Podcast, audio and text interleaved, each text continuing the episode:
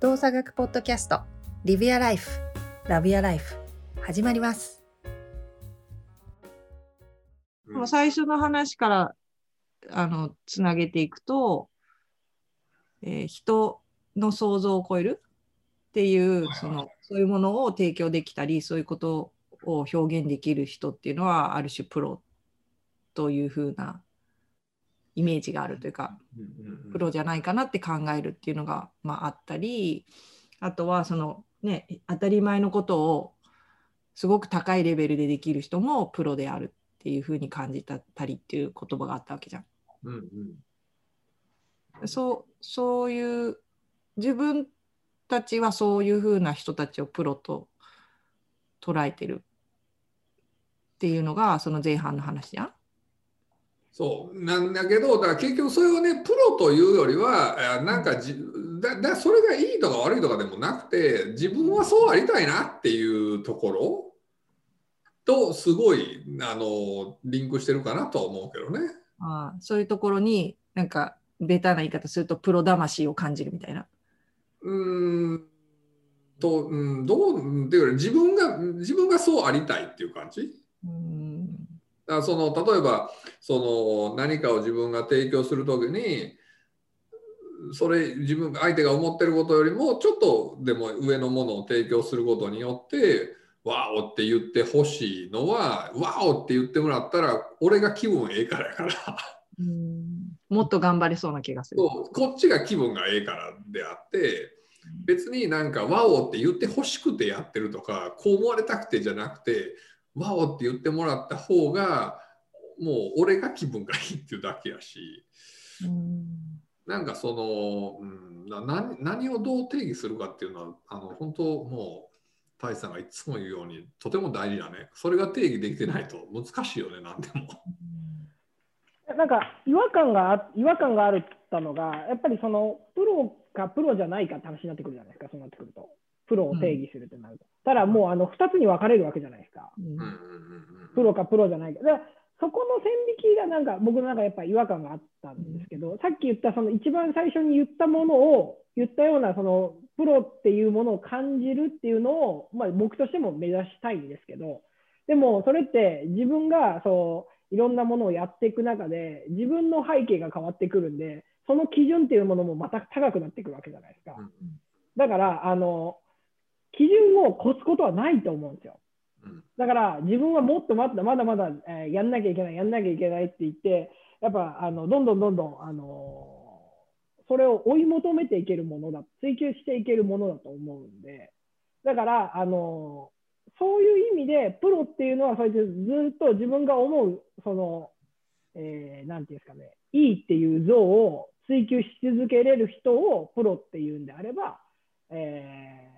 それは今、自分はあーその追求するっていうことに関してはやってるかなとは思いますけど、で、も、あプロになったとは、だから、そこにさっきのお言葉のお違和感ですけど、とは全く思わなくて、だから本当に、えーシンプルに言うと、死ぬときに、僕が死ぬときに、あ本当にいい人生だった、頑張あ楽しかったわって思えるのがあー目標です、僕の中で。うん、ちょっと話はずれちゃいましたけど、でも、これは、あーあるすべき、あるすべき、あーなんてあるすがあるべき姿なんじゃないかなっていうふうに思います。うん。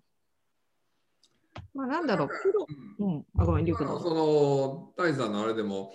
結局のところどどういう姿勢でいるかっていうことであって何をしてるかとかっていうところではないんだなっていうのはとても大事なところかなと思う。例えばその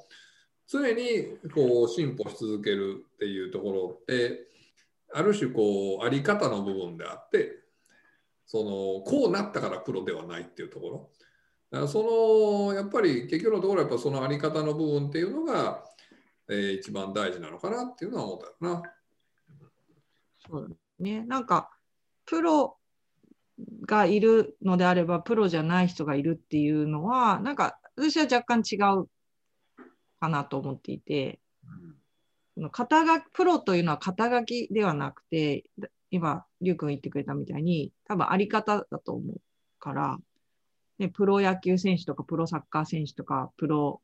何、プロコメンテーターとか、多分いろんなプロって名前が肩書きの前につく職業的なあのものって世の中にあると思うんだけど、でもそれは多分肩書きにつくものではなくて、あり方につくものなのかなって、あまあ、私は少なくとも私はそうじゃないかなと思ってるから、なんでその肩書き、職業にプロがつくんではなくて、その人のあり方にプロの姿勢なのか、プロプロの取り組みなのか、そこが大事だと思うし、そこを目指して、まあ、日々生きたいなと個人的にはまあ思ってるんだよね。うん、だからそうそうなってくると、そのプロフェッショナルとは、はそれぞれが自分の中で自分が思うプロフェッショナルのなんだろう形、姿、形っていうのを自分が決めたらある種いいのかなってうん思う。だ結局その NHK さんあれ？言って、まあ、全然関係ないと思うけどプロフェッショナルとかもいろんな人の言葉とかいろんな人の定義が出てきてそれに共感する時もあればなんかはーんって思う時もああるだろうしでその自分が共感するそれを一つの指標としてその姿勢のためにどういう行動ができるかって考えてみるといいのかなって思うかな。まだその太一がさっき言ったみたいにその指標がどんどんどんどん変わっていくことも全然 OK よねっていう感じかな。うんうん変わっていくと思みたいなんじゃなくてさ。う、うん。変わっていくと思う。プロ、プロ、うーん、なるほどね。プロフェッショナルとは。じゃあそのプロフェッショナルとして一つ一つを考えたときにもう少しプロとしての意識を持って生きていきたいんだけどっていう人たち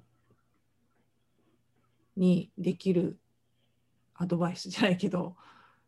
なんか自分はこんなことを意識してるとか自分はこんなことやってきたとかこんなことをやってる人いるらしいよとかっていうのはなんかある。なんかある太一さん。おお。いや、あの、僕、あのー今、あの話をしていて、その、あ、確かにプロっていうもの、もうちょっと、なんていうんですかね、プロフェッショナルとかっていうもの、自分の中でもう少し整理しなきゃなと思ったりはしたんですけど、あの僕、そのまだ整理できてない段階なんですけど、昔から、前から、あのその僕ら人間じゃないですか。人間っていう、まあ、これ職業じゃないですけど、人間っていう的、共通項は変わらないじゃないですか。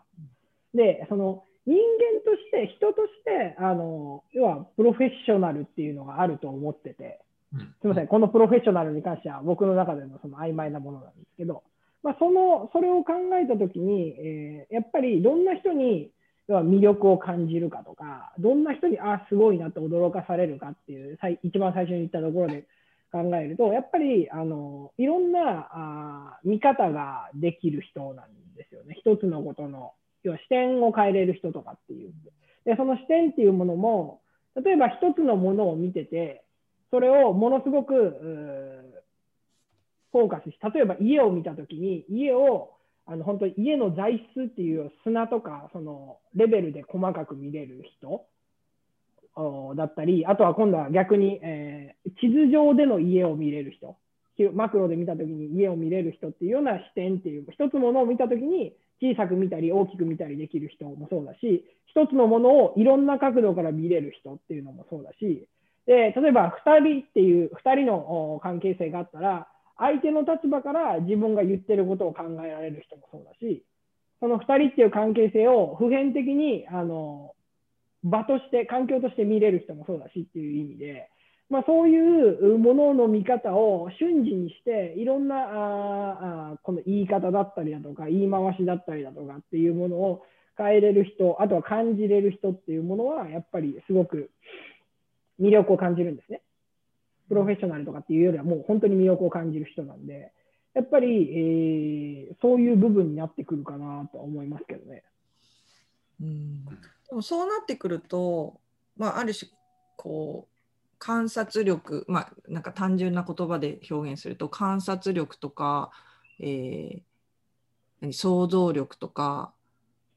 思いやり的ななんか相手をおもんばかるじゃないけどこう向こうから見たらどうなんだろうとかそういう気づく力みたいなのが求められるってこと？そうそうですね、僕はあのやっぱりそういうところかなっていうふうには思いますけどね。でも結局、その相手を思いやる気持ちって言って、えー、なんていうんですかね、それって自分のバイアスが入ってるわけじゃないですか、相手を思いやるって。もちろん、はい。自分から見た相手っていうところになっちゃうからね。そうであの相手を思いやった結果、なんかあの決めつけるっていうことがありません？よく。うん。僕はそういうことを、そういう場面を見ることがあるんですけど、いや、それは相手を思いやってるっていうことにはもう僕の中ではなんないんで、うんだから、だだけどそういうのが抜群にうまい人ってやっぱいらっしゃるんで、だからその自分のバイアスを外して、もう本当に客観的にあの色をなんていうの評価せずに見れる人ってまあ、マインドフルネスかなんか話したときにそんな評価しないみたいな話してましたけど、評価せずにその場をポンと見れる人っていうのは、やっぱりそれはすごい能力だなとは思いますけどね。だから結局のところ思いやるとかっていうのは自分の立ち位置から相手のことを考えるんでしかなくてそうではなくて本当に相手の立ち位置に移動できる人っているんだねやっぱり。それが本当の意味でそのいろんな視点から見れるっていうことだと思っていてそれは多分すごく大切な要素。結多くの人が自分の立ち位置を動かさずに相手のことはいろいろ考えるんだけど結局そうやって自分の立ち位置が変わってないからそれって結局のところ視点の数は増えてこないからやっぱりそうではなくて本当に相手の位置まで自分を動かせるっていうことは結構高度なスキルであって多分それができるかどうかっていうのは多分コミュニケーションであったりとかいろんな意味でもものすごい大きなことだなと思うな。なんか今の話聞いてて思ったのが例えばプロダクトデザインとかサービスをデザインするみたいな時ってこう、まあ、自分たちはこういうものを持っているででもその持っているものを誰に届けるかとかこれを誰が欲しいと思うかっていうのを考える時にその人たちを想像してとかその人たちになってじゃあその人たちから見たこれって一体どういうことなんだろうって考えましょうみたいな話ってよくあるでしょ？うん。それってす結構あのそういう話でその視点で考えてごらんって言ってもなかなかそこに行きつけない人って多いあの経験上ねういろんなうちの周りの子たちとそういう話をしてるとなかなかこう他の人の目線からそれがどう見えてるかっていう風な想像をするのが難しいんだな一般的にって思うんだけどその他の人の視点に立つっていうのはどういった姿勢というか自分がどういうふうにするとその相手のし相手になれる相手の視点に立てる。の？えー、とできるだけフィルターをなく相手の意見にそうだねって本当に思えるようになるんじゃないうんなるほど。の、うん、フィルターなく、そうだからそれがあのさっきの評価をなくっていうところだと思うけどうん。その相手が言ったことってそのまま相手が見てる世界だと思うのね。うん。それに対して意見がある時点でそれフィルターやと思うからまず一旦それをなるほどそういうふうに見えるんやなっていうふうに受け取れるかどうかっていうところがとても大事だと思っていてそこをただ聞くんじゃなくて本当におなるほどそういうふうに見えてんのかっていうふうにちゃんと聞けるかどうかっていうのは多分大事な要素なのかなと思うけどな。仕事に関して言えば、僕は同じ仕事をするっていうところですかね、具体的にやることっていうと。同じ仕事あのその、えー例えば同じ、うん、同じ役割というか、同じ立場で同じ役割の仕事を一回、えー、とやってみるっていうところ。うんだから結局あの仕事を頼む何かを頼む時も要は自分が経験してるとまずそのこれにどれだけの時間がかかってどれだけの労力がかかってとかどれだけのコストがかかってっていうのが分かるとは思うんで、まあ、そういうのもふ踏まえた上で知りたいんでえー結局あの同じ仕事をしてみるっていうところかなっていうふうに一回自分もそれを経験することによってそれの状態が自分自身も経験できてるからその人の視点に立って立ちや立ちやすいっていうか。フラットフラットに見れるかなっていうふうには思うんですけど、まあ、もちろんあのその同じこと同じ仕事ができない場合もあるわけじゃないですか。うんだだから、あのそのいや、自分があの中で、いや、それは自分との考えが違うだとか、感覚が違うって、真反対ものものだと自分が思ったときはあの、より注意してあの、もう一回考えるというか、もう一回相手の立場を見てみるだとかっていうところを、あちょっと時間かけてやるとかはするかなっていうふうには思いますけど。うんなそのなんで自分がそれをその人の立ち位置にスンと入れなかったのかなみたいなことを見直すってこと？入れなかったのかもそうだし、あの意見がそもそもなんで違うのかなっていうところ、どこで、えーどこでそう考えるのかなってところで、あー一回ちょっと見直あー時間を置くって感じですね。うん。でそこでもしそれがやっぱり分かんないわってなったら？え分かんないわってなったら、あのそのまま、えーと、自分はこう考えるっていう、まあ、それこそまさに多様性だと思うんですけど、えーと、ある目的とかがあったときに、えーもちろん意見は違うかもしれないけど、その目的に関して、えーまあ、一緒にできることはあるよねっていう姿勢は絶対取れると思うんで、どんなことに対しても。だからその中でできることを一緒にやっていくって感じですかね、仕事のできること。なるほどね。なそこのフィルターを外してっていう感覚が多分分かりづらい人ってたくさんいるのかなって思っていて。なんだろうねあれって。そのフィルターを外す難しさは何？自分の自我がそこに存在しちゃうから？えっと、いや、僕が思うのは、えっと、世の中には正しいと間違いがあると思ってることかあな。うん、正解と不正解とか、いい相手の言葉を聞きなが悪らそれが正しいか正しくないかっていう判断を無意識にしてるかもしれないから。いや、というよりフィルターがあるってことは、自分のものの見方があって、うんその中ではそれが正しく映るわけじゃない。で、他の見方はダメ、間違ってるってなるわけで。うん。でも、その、世の中にそういう、なんていうかな、こう、すすべてにおいて正解、不正解、善悪みたいな、その、きっちりとしたラインがあるっていうふうな捉え方をしていると、そこはそういうふうに捉えやすくなるのかなと。要するに普遍的なそういうラインがある。うんそれは個人個人の中で可変的なものであるっていうことを理解しておくと、そこって、えっ、と、フィルター、自分のフィルターやなって気づきやすい。その正しい正しくないがある利点は何？えっ、と、基本的に僕はないんじゃないかなと思ってるけどね。っていううんか、正しい正しくないって基本的には時間と場所が変われば全て変わってくるので、価値観っていうのは全て変わってくるので、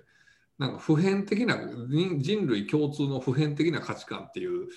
のは僕はあまりこう、おおって思えなくて、価値観っていうのはそれ個々人それぞれの中に存在するものであって、それこそが多様性の根源にあるものかなと思うので、だからその我々の個人の外の何かにその普遍的な価値観というものが存在するっていうのは僕の中ではあんまりフィットするアイデアではないのよね。うんででもまあ正しい正しくないがあると生きやすいっていうのはあると思う。簡単よね的に。うん。し指標ができるってこと？うん。指標ができるし、今のその自分のそのあれを肯定してくれるものがあるわけじゃないですか。うんあの支えがあるわけなんで、それはあの楽だし、考える必要はないんで、もうイエスはノーっていうところをポンってあのレッテルを貼るっていう作業をするだけなのでうん、それはだいぶ楽ですよね。うん、でその枠の外に出た時にその世の中正しい正しくないあのレベルでの物事の考え方があるってなると正しい正しくないで自分自身の枠組みが守られてた人にとってはすごく不安なわけじゃん。そこからと飛び出してしまうというかそこの枠を取っ払うっていうのはそこの一歩を出すきっかけというか一歩を出すために必要なことは物事は正しい正しくないんじゃないっていう観点じゃないんだっていうところに行くきっかけというか何がどういう考えだったり何をするとそこを見ることができる。僕がよく言うのはその自分のその何やろこうコンフォートゾーンから出るのが一番いいと思うけどよよくあるのが要するにだから留学とかってひとまずそれやと思うのよね。結局日本にずっといて日本の価値観が当たり前になってたところにこうでなければならないっていうのがいっぱい出てくるわけじゃない？っていうかこれで当然みたいなことがそれがはけたらアメリカやブラジルから言ったらおいみたいなこといっぱいあるわけであって今日だし家の中靴で入るのかいみたいなことだってあるわけであってそういう自分の当たり前が当たり前じゃないんだなっていうのを知るっていうのはとても大切な要素なのかなとは思うけど、だから逆に言うと海外にどんだけ長く生活しててもそれをそういうふうに捉えれなくてってなってるとすごいしんどいよね多分ね。うん、そういうなんか自分の枠からこう出るっていうのはとても大事なことなのかなと思うけどな。うんってなるとルーティンルーティンってある種枠組みでこれをやることが正しいって思っている人もいるじゃん。うん、それは逆に足かせになることもあると思う？まあでもそのの脳の話から言うとルーティンってあんまり良くないくない？うんまあ。減るやん。ね。まあまあうん。まあどうルーティンをやるかにもよるともちろんそうやけどうん。その同じことを続けるという観点から言うとその何て言うかな。脳のこう豊かさみたいなのは失われていくような気がするんやけど、まあ、同じことを同じようにやり続けるっていうことに関しては、まあ、プラスは少ないかなと思うよね。やること、まあ、やることに意味があるって、まあ、ちょっと待って、ニュアンス変わってきちゃうけど。うん、なるほどね。正しい、正しくないか。それが自分の、まあ、ある種安全というか安心を作ってくれている部分もあるから、そこから離れられない人もいる。そうだから結局その正しい正しくないっていうのを外にそうやって確認しようとしてその楽だからっていうふうにやっているとうんすごい外の状況に左右されるのでだからしんどくなるのよね多分。その正しい正しくないはだから自分のというよりも人人も含めてたこれは正しいんじゃないかな正しくないんじゃないかなっていうところの判断が入ってるってこと？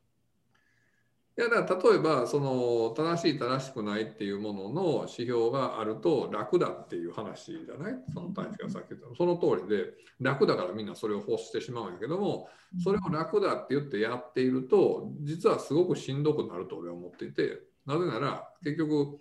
正しい正しくないって自分人によって変わってくるので。だからその正しいだからそうじゃない世界に出た時に今クリコさんが言ったみたいにものすごいしんどいことになったりとかそれでいい意味で心ってなったらいいかもしれないけどそこにずっとなんでやっていうふうになったりしたらしんどくなるやろうし。と俺は思うんだけど。正しい正しくないじゃない何を持っていけばいいの？人は。えー好きか嫌いかああワクワクするかワクワクよく言うけど好きか嫌いか。そう自分のそれが人の人のその外の状況に振り回されることなく自分っていうもので判断しながら進んでいく一つの基準。と僕は思うけどねうん太一はなんか難しいですね、この会話は。難しいよね新年早々から。いや、僕はあのもう正しいか正しくないかっていう世界もあっていいと思うんで、うん。そういう評価対象の世界もあっていいと思うんで、あのそういうのもあるし、えー今、リュウさんが言った好きか嫌いか、僕はあのそっちの方が楽しく生きられそうかなっていうふうに思うんで、そういうっちの考え方の方が好きですけど、でも別にあの正しいか正しくないかっていう方が間違ってるとも、ももうこの思全く思わないし、それも絶対ある世界だから、あのそれで楽しく生きてる人もいらっしゃるわけじゃないですか。だから、あのそのどっちかがいい、どっちがいい、こっちになんなきゃいけないとかじゃなく、単純にあのいろんな世界がのものの見方の世界があるよねっていうふうに、あのそれを全員部をむ認めるというかあの、あっていいっていうことを認めるって感じですかね。あっていいっていうことをまず認めるっていうことだけでもう僕はだいぶ解決するかなっていうふうに思ってて逆にさっきのその正しいか正しくないかって分けることがもしできたら自分の考えの中で。今なんて SNS がこれだけ発達してて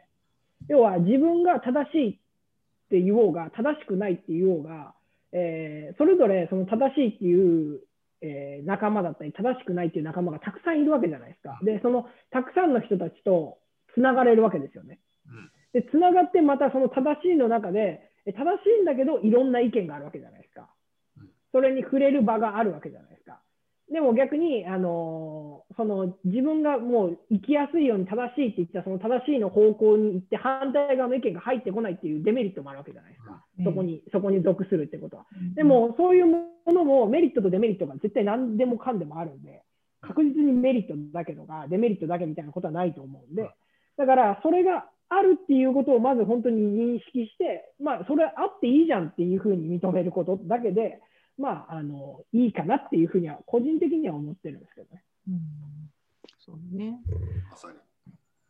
なんか大事なのはそのそこに関わるなのかそこに存在する人たちみんながそれが私たちにとってこのこの環境下における正しいだよねって同意を取れること同意が取れるまできちんと話をコミュニケーションを取ることなのかなと今話を聞いてて思ったんだけどそうそうすることでその中での正しさが見つかるしそういう意味での正しい正しくないっていう使い方っていうのはすごく理想的なのかなって。そうだから、ディベートするときとかに、だから話するときとかに、あのなんていうんですかね、正しい、正しくないで、相手のなんか良くない部分というか、相手のミスを見つけようとするディベートあるじゃないですか。うんそれはナンセンスだと思ってて、うんただ、あの昔、どっちの料理賞ってわかります？番組。わかるよ、わかるよ。どっちの料理賞。あのディベートが僕はあの必要だと思ってるんですね。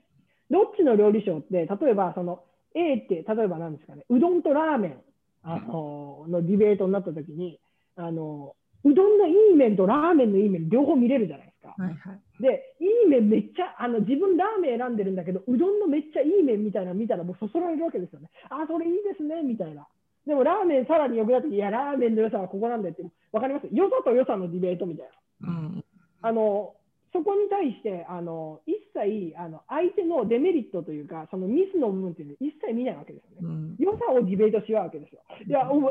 すみません。お前らの良さは認めると。お前らの良さは。でも、でも俺らはもっとこの良さがある、良さがある、良さがあるって、良さのディベートなんですよね。うんこれは僕はあのいろんなものを生む可能性があって、どんどんすべきだと思うんで、うんそういう意味での、あのなんていうんですかね、えー相反する、相反するっていうか、あれですけど、なんか反する、ちょっと違うもののぶつかり合いみたいなのは、僕はどんどんすべきだと思うんですよね。あいやまさにそそこでそこってさうどんが正しくてラーメンが間違ってるとかっていう考え方がないわけであってそのどっちもいいよねっていうどっちもそうで、どっちも認めてるわけじゃないですか。どっちもいい中でどっちが好きなのかっていういう話をしてるわけであってだから結局そこってそういうふうに話することでとても大事だと思うよな。うんだなんか不足を補うんではなくてその良いところをこうなんだろう良いところでそこで何か合わさることによって次の何か新しいものが生まれるのかなって今そのラーメンとうどんの話を聞いてて思ったんだけどどうしても何かを見た時にどうやって不足を補おうかって思いがちだと思うんだけどお互いの良いところをどうやって伸ばそうかっていう視点で話をして考えていくといいのか。なって。それが相手のことをあのなんだろう相手の立場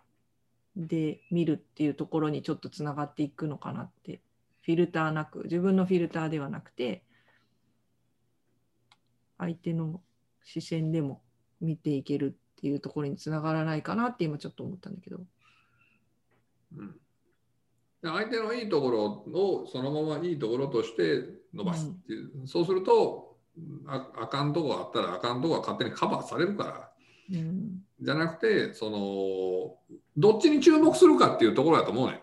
うん悪いところに注目して何かアクションを起こすのといいところに注目してアクションを起こすんであれば同じアクションを起こしたとしても結果は変わるからやっぱり人間なので。ってなった時にいいところっていうものにやっぱり、えー目を向けてやるっていうのはとても大事かなと思うけどね。うん、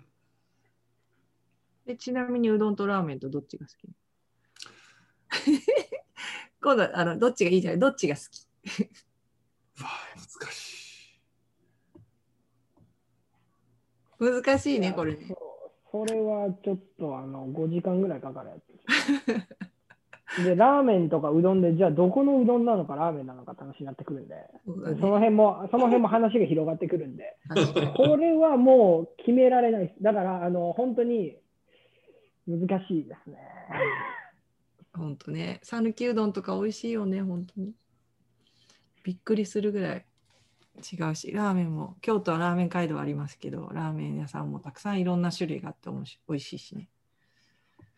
なかなか決められないですねこれは。はい。ということでスタートはプロフェッショナルとはだったんですけど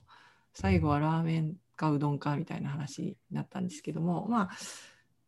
何ですかね、まあ、皆さん一人一人自分自身がプロとはっていうのを年始に考えるきっかけになったらいいかなと思いますし人それぞれの思うプロの姿であったりプロの在り方っていうのはあると思うのでそれを大事に誰かの何かになる必要はないのでそれを大事に育てていってもらったらいいのかなと思うんですけれどもでもその肩書きとしてのプロではなくてあり方としてのプロって一体何だろうっていうふうに少し考えていただいて自分のいる環境の中で自分が相手の人を思って相手の立場に立って行動するとしたらどんなことができるのかなって見てもらえると少しプロの姿勢というものが見えてきたりするのかなと思います。